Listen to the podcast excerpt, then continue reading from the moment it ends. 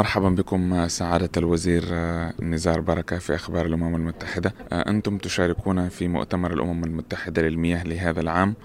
ويأتي هذا المؤتمر في وقت تعاني فيه العديد من المناطق في أفريقيا والشرق الأوسط من تداعيات كارثية لظاهرة تغير المناخ ندرة المياه والفيضانات وما إلى ذلك، ماذا تحملون إلى هذا المؤتمر؟ هو هذا المؤتمر جاء في وقت دقيق يعرف العالم تغيرات مناخية وانعكاسات كبيرة وفي هذا الإطار نحمل معنا تجربة المغرب ماذا حققناه من إنجازات بفضل جلالة الملك محمد السادس أيده الله والاستراتيجية التي وضعها لمواجهة هذه الإشكاليات وانعكاسات التغيرات المناخية على بلادنا بحكم أننا نعاني من إشكالية إجهاد المائي ونحن بالطبع مع التغيرات المناخية قد نصل إلى ندرة المياه. ومن جهة أخرى كذلك تقديم البعد التعاون الذي نقوم به مع العديد من دول الصديقة دول للقارة الإفريقية وكذلك من العديد من الدول العربية من أجل العمل على آه، تقاسم التجارب الناجحة والعمل كذلك على تطوير آه، تصور مشترك في هذا الإطار. لدى المغرب استراتيجية في مجال آه، التدبير المندمج للمياه المائية. حدثنا عن هذه الاستراتيجية. في الواقع هذه التجربة انطلقت منذ 1995 الهدف منها وهو إحداث أحواض مائية ووكالات أحواض المائية التي تساهم فيه كل الوزارات المعنية وكذلك المنتخبون وكذلك المزارعون ومستعملي المياه.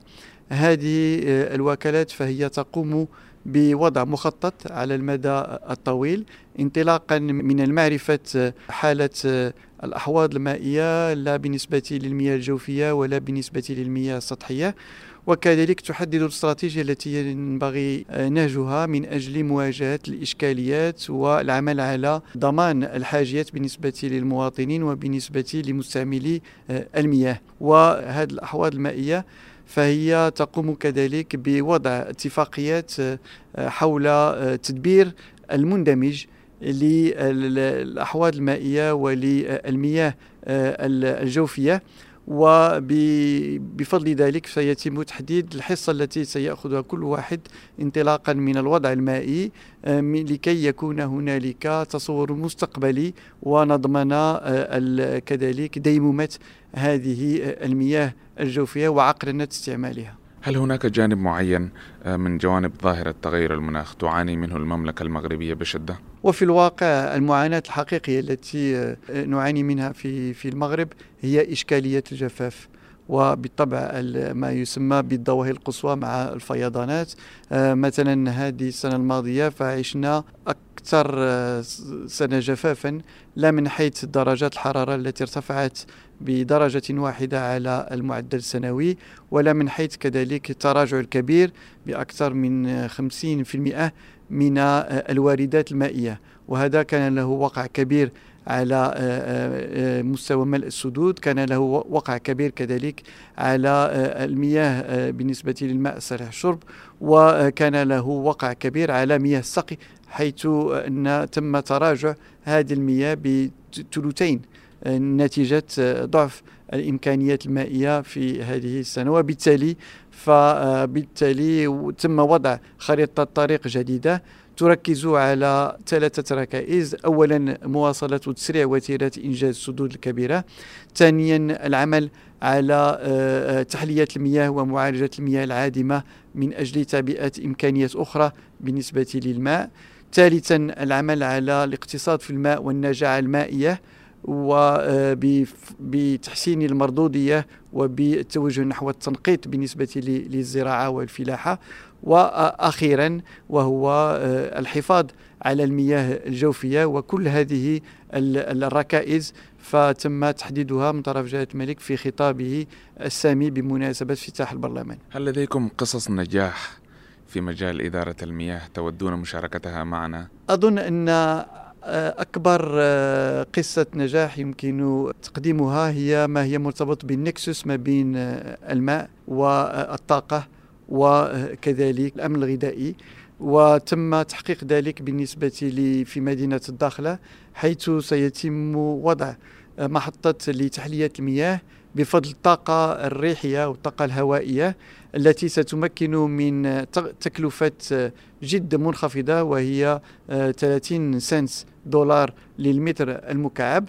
والتي سيتم الاستفادة منها بالنسبة للماء الشرب ولكن كذلك بالنسبة للزراعة وسيتم وضع مياه السقي ل 5000 هكتار موجهة للتصدير وموجهة للزراعة وكل ذلك فهو يشكل نجاح كبير لأنه سيمكننا حقيقة أن نعمل على تحقيق هذا النكسس ما بين الماء والطاقة المتجددة.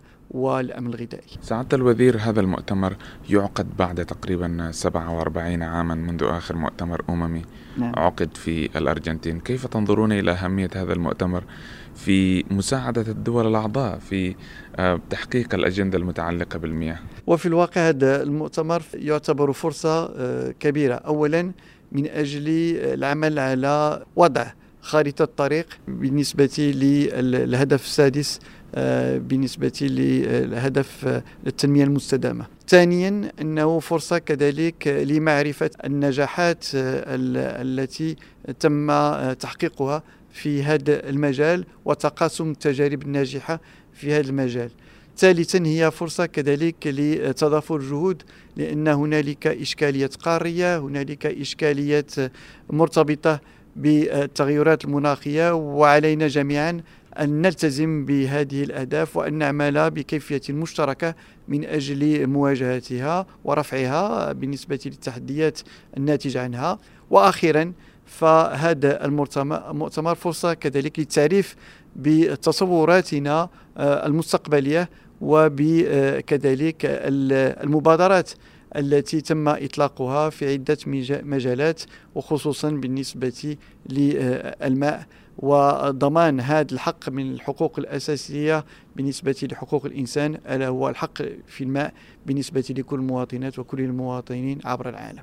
شكرا جزيلا سعادة الوزير نزار بركة. شكرا لكم.